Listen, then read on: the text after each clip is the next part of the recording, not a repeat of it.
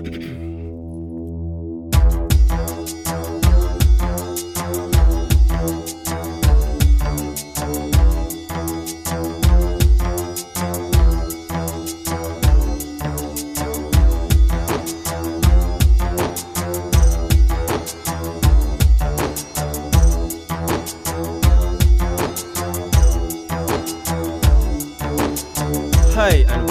to The Citrus Mind, the podcast for creative thinkers, the oddballs, the strange ones, the weird ones, and those people that think just a little bit differently.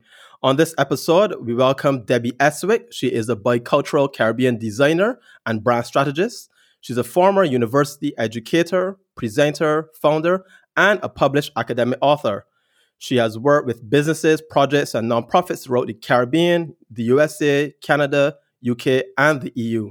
She currently holds a Master of Arts with distinction in Design and Branding Strategy from Brunel University in the UK. And currently, she is she works within corporate communications at the Barbados Investment and Development Corporation. Hi, Debbie. How are you doing? Hello. How are you? I'm good, thank you. I'm pretty all right. How's the lockdown been treating you? Not bad. I have, this is going to sound terrible. I have been enjoying it. I started composting, I started gardening, I have a plant growing that's either cucumbers or watermelons.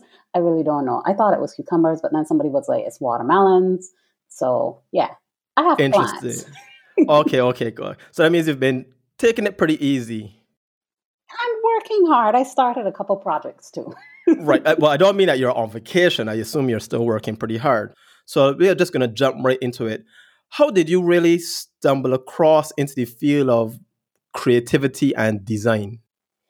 Ah, that was a whole journey. I actually started out um, college in literature and history, and halfway oh. through that, I I felt my calling. so I quit literature and history, transferred to visual arts, and from there I got into um, the design program at BCC. So BCC's program, you go into visual arts, and then you can pick graphics or fine arts, and I picked graphic design. Okay, and, and BCC will be short for Barbados Community College. All right, just making sure, right? Okay, that's that's kind of cool. You know, I, I normally ask that because the story of how people stumble into creativity varies from creative to creative. Because for myself personally, I will often tell my friends and family like I, I can't count, I could barely read, writing is a struggle. Like art was one of those things that I was always good at but my story isn't somebody else's story. So it's really interesting to hear that you are this brand strategist and you start out in literature and history. So it's quite the jump, right? So that's pretty cool. Um, next thing, from your experiences, because I mean, you've been in the US, the UK, the Caribbean, the EU. How do you view branding and innovation or brand strategy in these different areas in these different countries? Okay, so brand strategy, I'll separate that from from design for now. I find brand strategy is more developed in the UK. It it has been in the conversation for a long time there, whereas here in Barbados, you know, when I hear people talk about brand strategy, I hear only some of the, you know, popular things that people say. So popular quotes, but that's not definition. They're not definitions. So they're just anecdotal quotes and that kind of thing. So a lot of people have completely different understandings of what branding is. Right. So actually, if, if you don't mind me jumping in there, for the layman who might be new to these kind of terms, what what would you consider brand strategy to be? So strategy being the the planning side of it. Um, so really planning how you are going to build a consistent image and um, kind of positioning of yourselves in the minds of your of the public, well, of everyone, because it's it's your consumers. That's one one set of people. It can be your employees. You can have um, internal branding, which really specializes in the brand experience that your employees have. So there are a lot of different stakeholders of your brand, and in your brand strategy, you're going to look at how are you going to reach all these, reach and engage all these different stakeholders. And you're also going to look at what touch points are you going to use to do them. what tools are you going to use to reach them? Sorry. What tools are you going to use at those various touch points in order to engage these people? So let me let me break that down because I know that sounds real confusing. yes, for the layman person. Yes. So for the layman person, if I am a company, I'll develop my brand strategy and think about how my employees are engaged with my brand. I'll have a set of what we might call brand pillars. So if I say, well, my company is fun, we're creative, and that kind of thing, then the experience my employees have should reflect that. So I will think about what programs am I going to have for my employees that reflect fun and creative. If I think about um, my customer, I'm also going to think about what are the touch points that I can engage my customer in. So my customer can come on my website, that's a touch point. My customer right, can come right. in my store, that's a touch point. So then what am I going to do and this is where design comes in. This is where it gets very design central because design is the vehicle to get there. What am I going to do in my store, for example, that is going to give the customer a fun and creative experience? So your designer then is going to step in and they're going to work with you. What kind of colors you should have in your store? what kind of shapes you looking at do you have patterns do you not have patterns what what are the objects in the store what is the experience you design for the customer from the time they walk in the door to when they leave when they go home or even after that what experience do you design for the customer to make it fun and creative and that kind of thing so yeah it can get it can get deep and intense right I, I can imagine so so just a trap back a little bit now that we've given given each other a bit of an idea of what brand strategy is, you are giving me an idea of the difference between the Caribbean versus the UK or the US or Canada for that matter. Yeah. So in the Caribbean, when I hear people talk about branding, I get a million different things coming back. Some people will say branding is a promise. That that's the much older one. Not as many right. people say that. No. But a promise is a promise. A promise is not your brand if the customer say, if you say, and you promise the customer, we're going to be fun, and the customer and everybody else says, all you treat people real bad. How is that your brand? Right. All, all of you treat people really badly. yeah. Oh, right. Trinidad will say, oh, yeah, Bajans are so wanna, wanna treat people real bad. and, and I'm pretty sure from your experience, the, the Canadians and the Americans would, would probably say something different. So, yeah, that, yeah. I don't mind the term. Yeah. So there really is this this balance of what you project and what people perceive in branding. And that's not necessarily the conversation that you hear in Barbados. You just hear the anecdotal terms about branding is a promise or branding is what people say about you. They pull that quote from somebody but didn't analyze the context in which the quote was said or look at what really are definitions. You know, because a definition is different from a quote. a definition right, right, will right. stand up on its own. Um, so it's really important to have a definition because then, if you say, for example, um, your brand is what people say about you, you're not looking at what you're projecting. There is no strategy. It really is just what people say about you. you know, when really for branding, you need that strategic side of what you project and you determine, you know, what are those brand values. That's you. That's not outside. You determine that, decide to project that, and then people will perceive it. And the two right. So if I was to translate it, oh, mm-hmm. oh, sorry, sorry, sorry. Continue. Right. So both that what you project and what people perceive, all of that goes into branding. Right. So if I was to translate it, then mm-hmm. for myself, think of it as like the clothes I put on. Yeah. Now, I make it my business to be very mindful of what clothes I wear because I want to look a particular way, yeah. whether it's a t-shirt or a jacket or jeans or a suit. And based on my uniform or my clothing, then people will look at me and be like, ah, you look like this kind of person or this kind of profession. So it's a two-part thing where my purpose, my my purposeful decision in what I wear assists not just myself, but the person who is viewing at me. Something like that? Yeah. Yeah, we right. could say that. So, and that has to do with the practice of branding. So, the practice of branding has to do with that whole what you put out there and what they see. If you're looking for a definition, though, um, Interbrand has a very a very good definition, a little long, so you can check that out on your own. But they actually have a definition, which is different from just a quote, a quote, a quote, a quote, a quote. Okay, that's interesting. So basically, we're saying that in comparison to like say a country like Barbados, the UK and the US and Canada, they understand this concept of branding and the strategy behind it yes, a lot, a lot better. better. Not say to understanding a lot better, but they're more advanced in the implication of it. In the implications and the practice because they have the academic backing for it, which includes the research, which includes the case studies and business, you know, where you can see how did branding work, how was it applied that kind of documentation and, and checking and checking back in the Caribbean isn't as common. Some companies might do it, but all don't. So, for example, if you work as a professional in something like marketing communications, you might talk about being a branding specialist.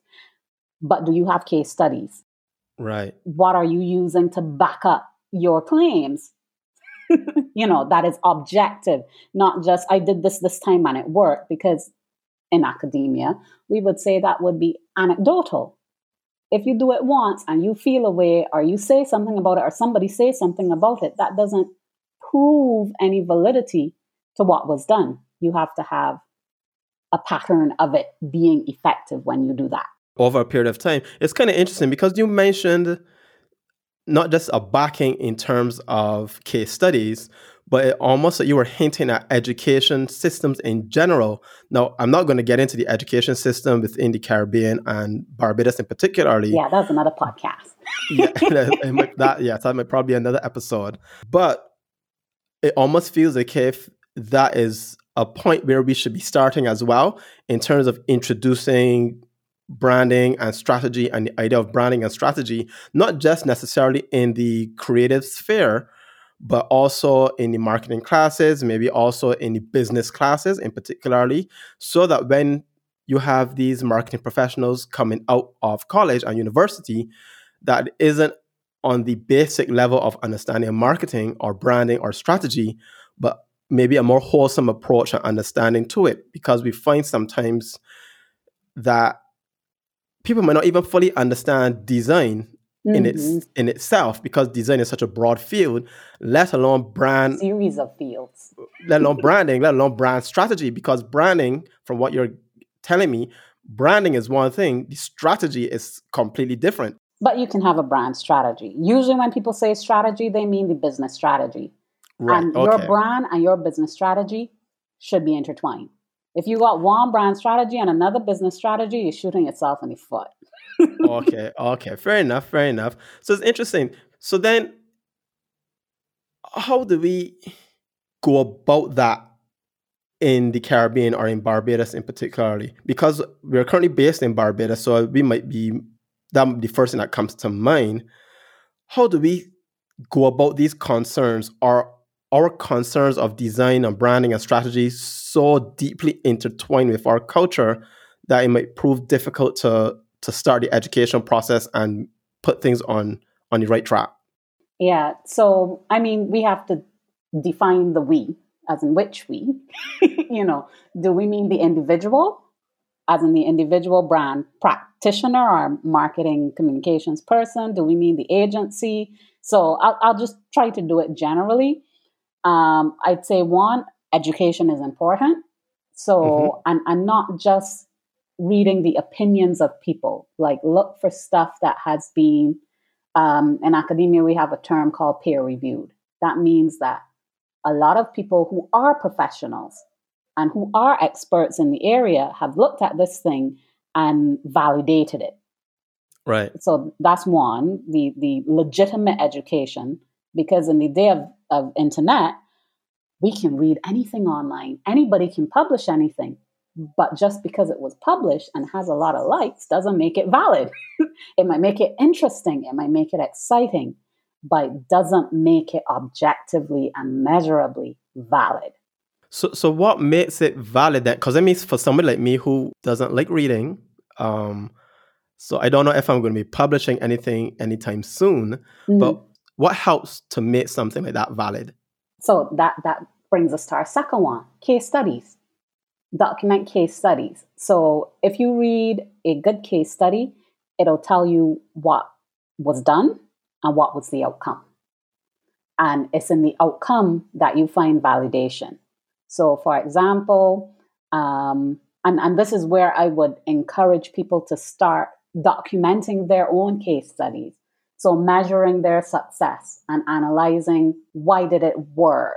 How? What did I do specifically that made it work? What am I going to tweak differently next time? And that this is a lot. This sounds like a lot bigger than me checking the insights on my IG posts. Oh, way, way bigger. Cause like saying dollars. fair enough. Fair enough. Yeah. Oh, yeah. That's a pet peeve of mine, though. Um, and I mean, I, I do understand that social media management is generally about likes and that right. kind of thing. And that's nice, but likes don't turn into dollars. Likes aren't the same thing as actual engagement. You know, when somebody comments on your post, that's a step forward. I'm, that's not just a like. When they inbox you and ask you a question, that's really much more valuable. And that kind of stuff takes way more time, takes way more effort, and you can't fully control it. Oh, trust me, I know because it's, it's so weird. Um, I've done some posts, let's say over the last year and a half, and sometimes I might post something, sometimes a little bit controversial, and it goes viral. Yeah. And I'm always shocked by it because when I look at my page, I see like two likes or one share. Yeah. And then in about an hour, I have like 16 people messaging me saying, Yeah, yeah, yeah, let's I am seeing your work everywhere. I'm like, yep. like what was really going on? Because the likes doesn't give me a good indicator of what goes viral. And then even when I have posts that get like a hundred likes, it has like absolutely no comments on it, and then it it just dies there. Mm-hmm.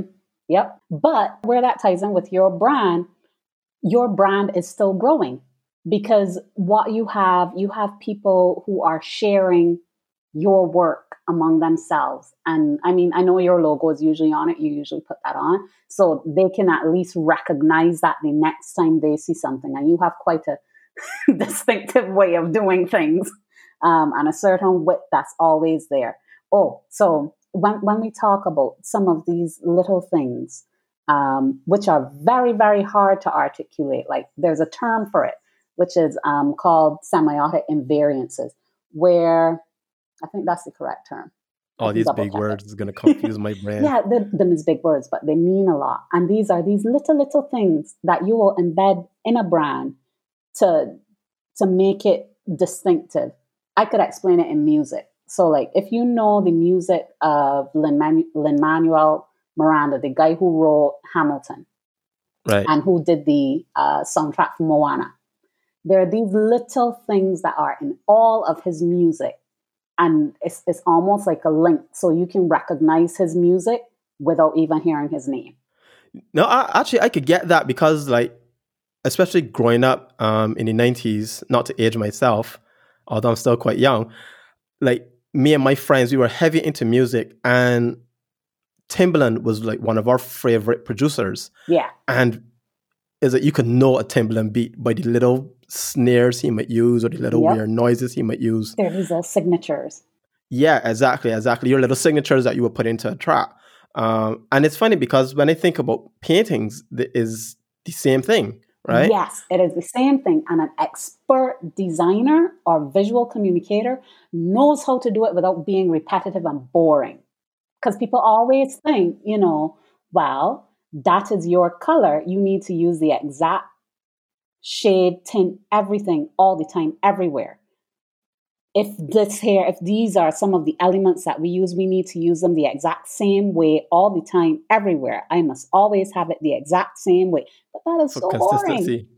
Yeah, consistency matters. And when you understand those little invariances and that kind of thing and what you are weaving in to make a brand, then you can you can get creative and do all kinds of things and people still know it's you.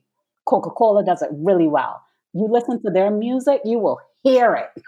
I don't want that. Like, like okay, so my brand, my brand color is orange, right? Yeah. Orange and a few variations of it, um, a couple yellows and gray, which is great. But what are those people like? I, I, don't feel like orange today. Like I love green, and, and but uh, I don't want to use green today. Uh, maybe another day I want to use red. Why can't I just do that? Like, why can't I just use the colors that that I feel it on a day? Or furthermore, maybe I have like four colors in my my brand um in my brand identity. Why can't i just use all four colors interchangeably? Well yeah you you can. If you if you've built out your brand identity and you have a series of colors go for it. You could get creative. Because it's it's you doing stuff consistently that helps to build your brand and helps people recognize you out there so even though you have orange, blue, and whatever other colors you want to have. You only use these colors and tints and shades of these colors. Yes, you can use tints and shades of those colors. And if you work with a professional designer, they will know how to even weave in other things and still make it work without forgetting, you know, your foundation and how to keep your brand recognizable. So yeah, you can you can if it is in your strategy, to have all these wild and multiple colors, go for it. There's some brands that do have that. I can't think of one off the top of my head that is extremely, extremely colorful, but I know there are some. Ah, right. you know who is uh, Brightline? Brightline, okay. which is owned by TED Talks. Okay. Um, they have way more colors because everybody knows TED Talks has the red and they yeah. have the black and well white, which black and white aren't really colors. Let's not get into the technical side oh. of what is a color versus a neutral. What is a color and what is not a color? Uh, yeah, yeah, yeah, yeah, Brightline yeah. has has multiple colors, but you still know it's Brightline because they have a certain style. So things like fonts and where you place mm-hmm. um, the messaging and the, the, sound of the messaging, all those things will play a part in the brand and the strategy that you're using. You know, it's kind of interesting because we've been talking for a little bit, and we almost kind of hinted at something that I was curious about, which is what would be good practices if you're looking to build proper brand and proper brand strategy. And we just kind of touched on it. And, and it's so interesting because I guess sometimes we are so busy trying to make money or pulling customers that people don't stop to think, okay, what is it that I'm trying to project? And what mm-hmm. are the mm-hmm. good things that we are actually doing? Let's make that repetitive like let's keep doing it. Like that's our secret sauce. Yeah. And the only way you could get a secret sauce like to go back to what you were saying earlier is like having a recipe. Yeah you have a recipe you have to break it down. It's like okay you need two parts water one part flour one part sugar one part chocolate and a little bit of eggs or two eggs not a little bit two eggs. You have to make it precise so that you know that each time you do it, you get the same outcome. And I guess that will help with the consistency. But I guess, isn't that difficult for creators because we are so spur in the moment sometimes mm-hmm. and our brains could get very scattered.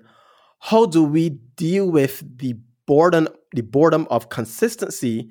And then what are some good practices that not just creators but the business side of things should adopt and how we sh- how should we adopt them.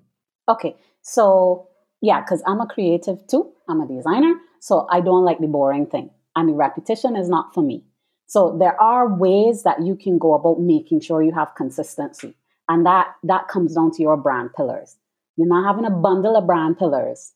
Um, you might have just four but these are the things that guide your business and your brand. So when you're thinking of doing something, ask yourself, does it align with my brand pillars? So if I say that one of my brand pillars is, you know, to be natural or to be sustainable, they're two very different things. but, you know, then if I'm thinking of doing something, I need to ask myself, does it align with that?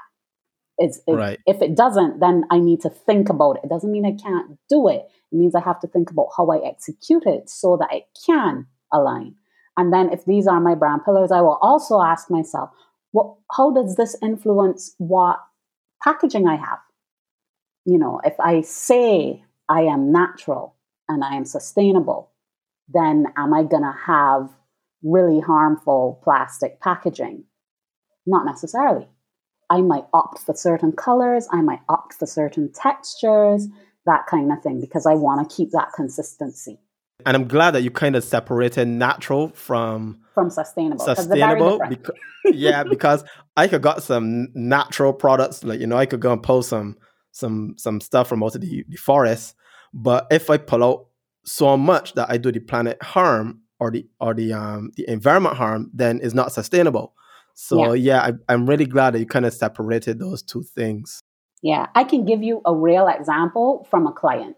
So there was a client I worked with at the BIDC, Immoral. We we would have worked on developing her brand. There's actually a case study on our BIDC Facebook page. You can go check it out. Um, and when when we worked together, we identified what her brand pillars were. I would have helped her develop those semiotic invariances, that kind of thing. She doesn't need to know that technical side. She just knows she has packaging. She has a series of patterns. There are different layers of patterns. We would have talked through how she's going to continue to maintain her brand after she's finished with me and that kind of thing. Right. And just last week, I went um, to a place and I saw a new gift set that she had. I saw the packaging for a new gift set that she had. And she completely followed, it was in keeping with her brand. You know, I could see it. I could see that she considered, is this a right fit for my brand? And then she went with it because it, it aligned you know, she sources all of her, she tries to source all her ingredients and stuff like that from the Caribbean. It's very, very Caribbean.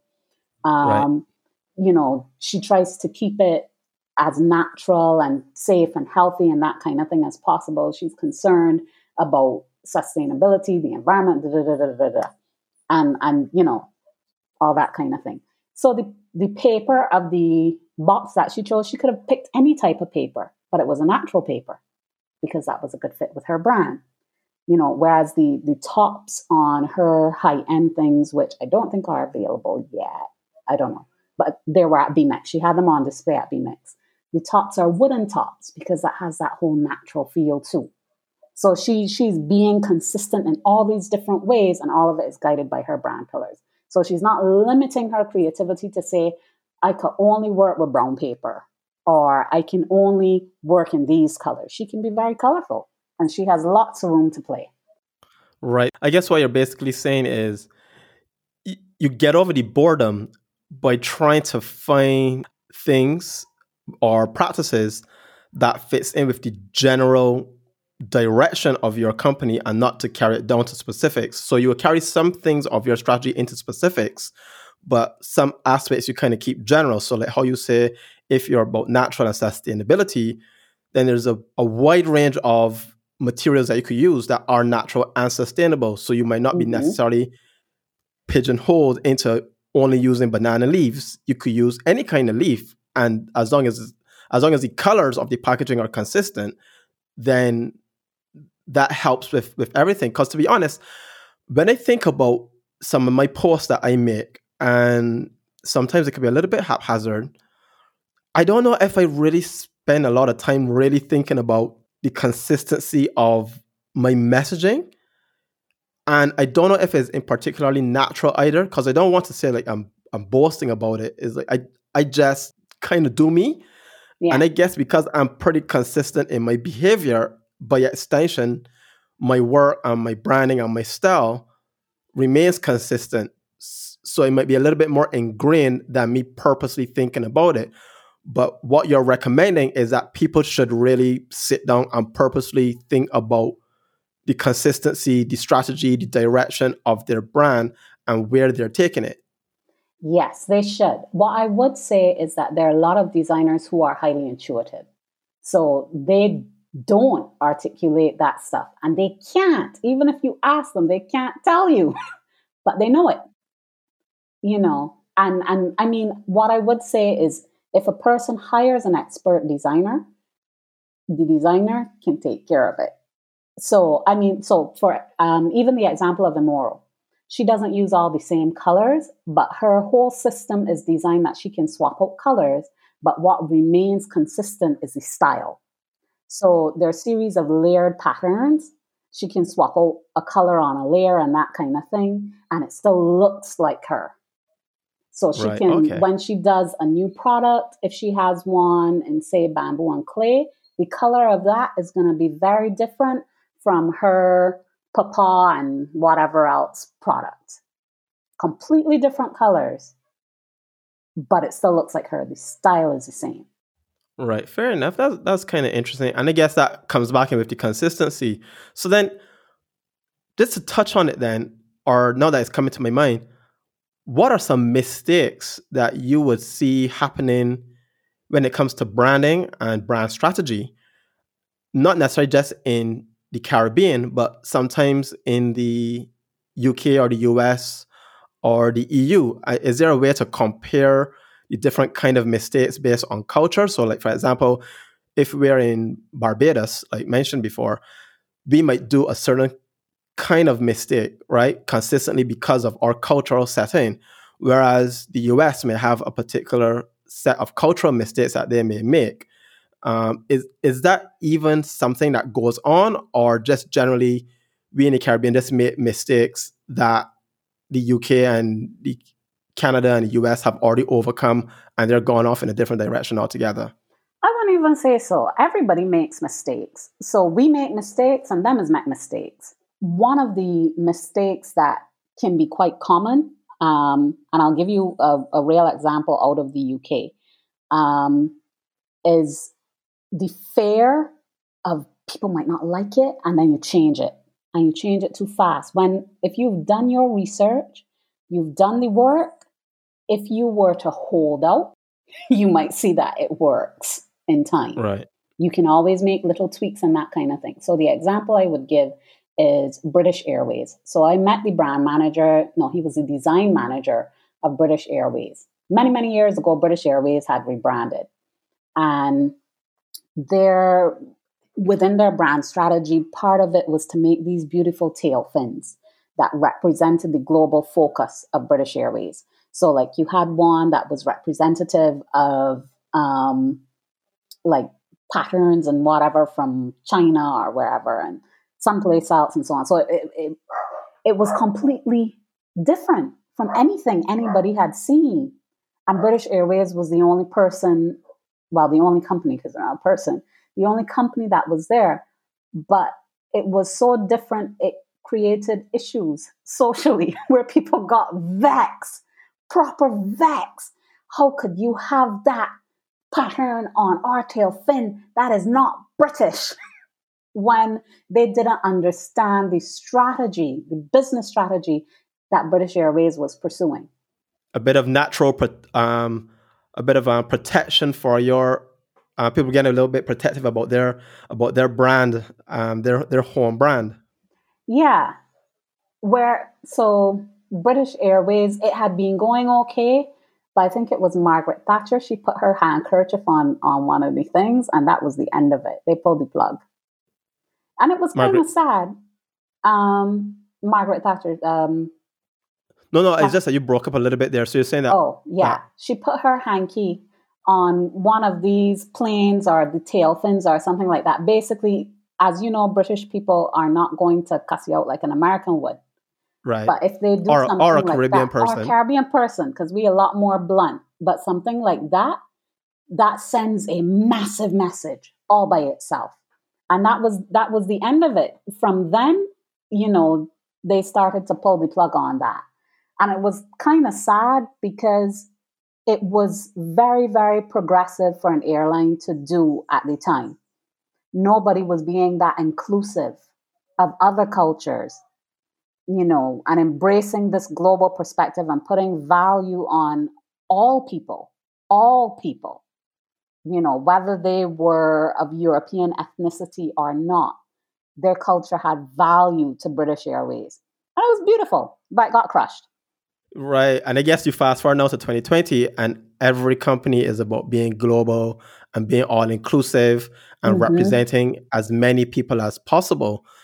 And I guess that's sometimes not a mistake, but I guess the concerns that we may have where sometimes the ideas and the, the strategies that you may come up with may be too far ahead of its time. And yeah. it's interesting because like I I honestly when I think about some of my more controversial work, I don't think I've ever really thought about how I would be viewed per se. Let me caveat that with every time I click send on that post, I am terrified. Like I'm I'm thinking I'm never gonna work again in this country. I gotta hide. I gotta um, hide my family, go through underground railroad or something. But as I'm designing it, I'm never thinking, oh yeah, like how will this be received? Like that yeah. comes after I hit send. And by the time I hit send is already out there and like, I can't pull it back. Yeah. Right. I just have an idea and I'm like, oh my God, this is going to be so funny or this is going to be so wrong. I really sh- probably shouldn't do this, but you know what? Let's have a laugh. Click send, and it goes. And I guess I probably leave it up to my my my public or my my followers to let me know if I was successful or not. And sometimes not everything you put out will be well received, but then in other cases that you're saying, you might have to give things a little bit of time because people are so against change generally mm-hmm. that you have to give people time for things to settle in and for things to to simmer down. And then people become like okay yeah this this actually makes sense because why can't we be global? Why can't we be incorporating other people? Because when you think about the UK um you think especially like in England you think about different people from different backgrounds different ethnicities coming together in a location and that adds to the value of the country and it's something mm-hmm. that i mm-hmm. guess shouldn't be overlooked right so just to continue a little bit more what, what are some other mystics oh i have one more thing to for? add before oh, yeah? we continue so i mean like while you were talking the branding of the olympics when they were held in london that was one that was also very controversial but they stuck with it I remember that. I did not like that logo at all. I was like, oh my God, people got paid to do this? Yeah. Like, no, I remember. I remember the big noise around that logo. I remember it was controversial because, like, people when they think of Britain, they think tea and crumpets, and the logo was not a tea and crumpets logo. But if you've lived in London, that kind of wild freeness kind of thing is a lot of the experience that you'll find, say, in Camden or in certain areas, that kind of thing. And London is quite diverse all by itself. You know, British Airways, when when that thing went south, it also had practical implications. Um, but even though there were practical things, that is not the reason it ended. The reason it ended was very much similar to the London thing. It was about the public perception and the public outcry. But the practical right. side, which is what businesses here should consider, if you are thinking of pulling the plug on something that you did in terms of developing your brand, make your decisions practical rather than just making them, I don't feel like I like this right now. you know, not saying that feelings aren't valid, they are, but think about the practical side. And if there is no practical justification, maybe a, a rethink that you need, um, before you make the decision to pull a plug. On the practical side, like British Airways, the um, air traffic controllers, mm-hmm. what hadn't been discussed was that they used to identify planes by their tail fins.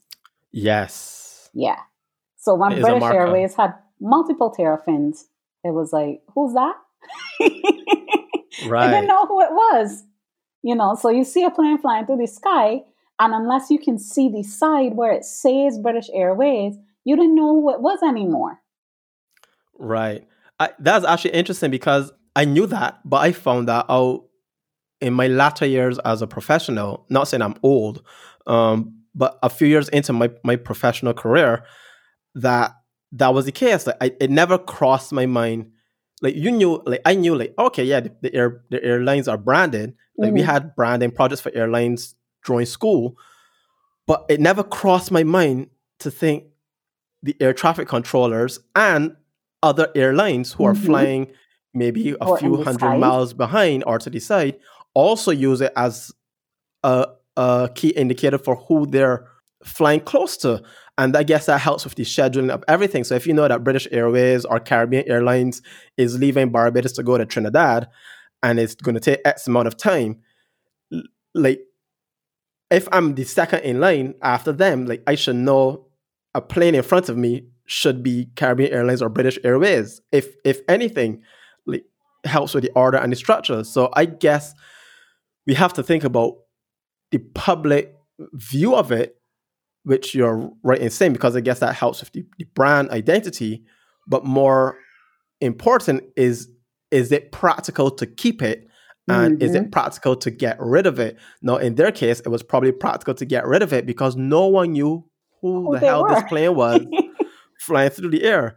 Whereas I guess maybe in the Caribbean or in particularly Barbados, we might be more invested in the emotional outbursts of things and from my personal experience, I mean, I'm not an expert in this area, but what we often find is that you may get like three or four people keeping a lot of noise, but the greater public can't be bo- can't be bothered. Yeah.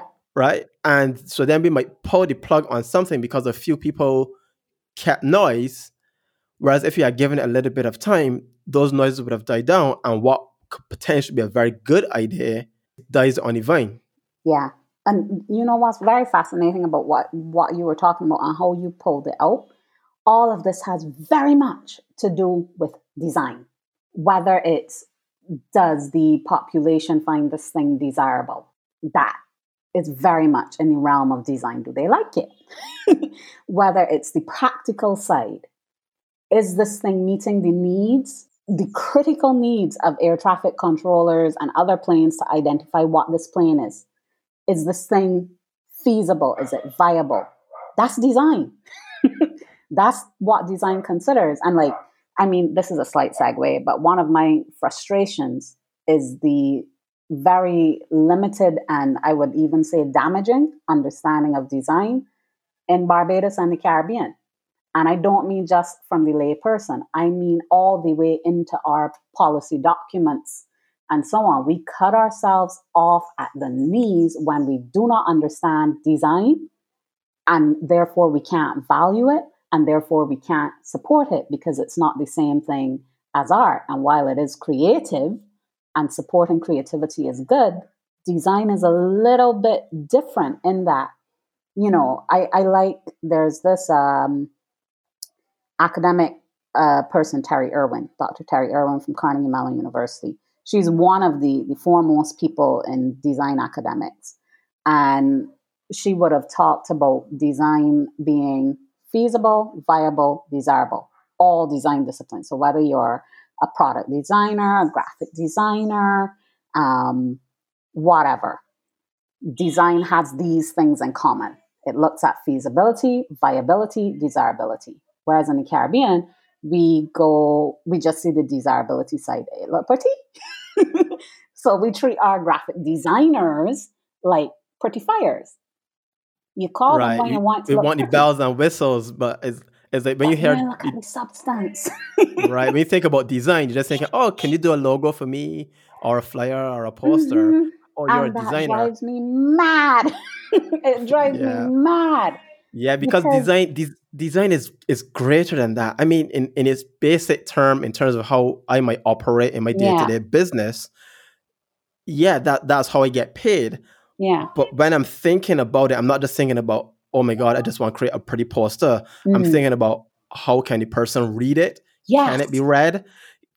Where is it going to go? How big? Which tells me how big the font should be, mm-hmm. and all these kind of things. And then if I have a, a, a black background, then would it work for a building that isn't lit well? Mm-hmm. So that mm-hmm. nighttime and then that black background just disappears and you can't see anything.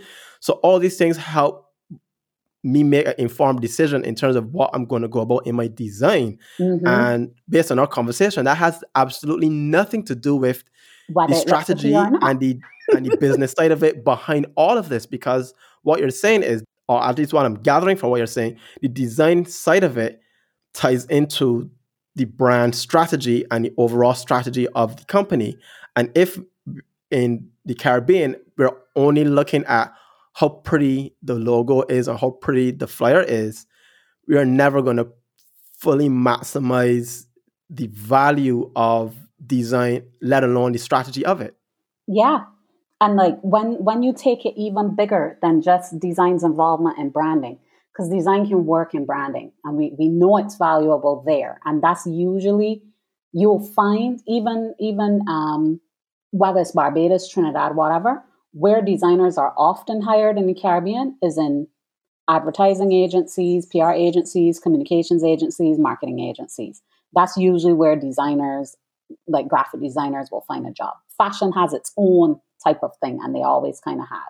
Architecture has its own type of thing because those are also design disciplines. Fashion is a design discipline. Architecture is also a design discipline. They also have their own type of thing. But when it comes to some of these other fields of design, like product design, industrial design, user experience design, they don't really have a home and they don't really have support. So while you're looking at um, misunderstanding design when it comes to branding, marketing, communications, and that kind of thing, and all of those are valid, there's an even greater loss when we misunderstand design and all the varying disciplines of design on a whole. So, like, for example, there are a lot of benefits of design that we could have if we understood it and valued it. So, if we look at um, an area like product design, which it'll make useful things. So you can have utilitarian design, which basically just means it's a useful thing. A lot of the things we are importing, we wouldn't need to import if we were to focus on developing industries that valued product design and produce some of the products that we needed. But that's complicated because you need support for that. It really isn't a one person thing. So we need to get some business leaders and political leaders on this show so that we can have a discussion with them to let them know like this is where you should really be taking your attention and more importantly your financial backing to really improve these areas because it could be a financial benefit to not just yourself but the country at large. Yeah. So there there are economic benefits to valuing design. There are also repercussions to not valuing it, which that is where also... we are right now, or to misunderstanding it. So sorry, I, I didn't hear that part. You say that there's benefits to to valuing it in terms right. of social and economic benefits that we can experience if we value design. So like this is this was the focus of a research paper I wrote that was published by the Design Research Society, which is an international body. Um, but what I can tell you and where we can see the evidence of it here is when we do not value design and we do not understand it. And that's where the difficulty is. So, like when you read cultural policy papers, because design is most closely, it's not specifically, but it is most closely alluded to in cultural policy in both Barbados and Trinidad policy papers.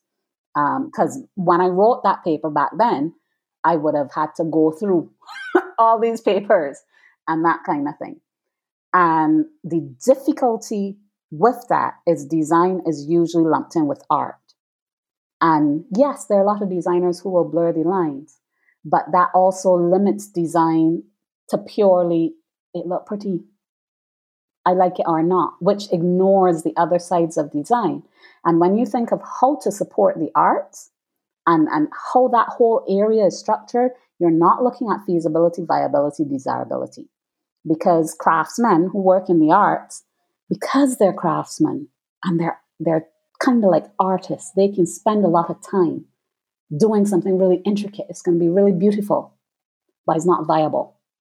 In that, the amount of time they have to invest in doing that, it's not something that's scalable, that's right. practical to produce, and that kind of thing.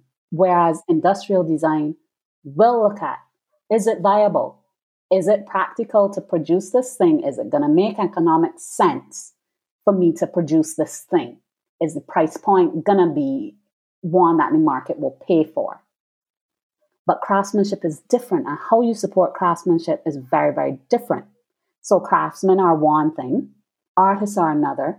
Artists generally, for the arts to survive, you need a wealthy upper class to support them. You can mm-hmm. have arts that will happen. You know, so very often in poor communities and that kind of thing, they will be very artistic, they will express themselves, but are they making money from it?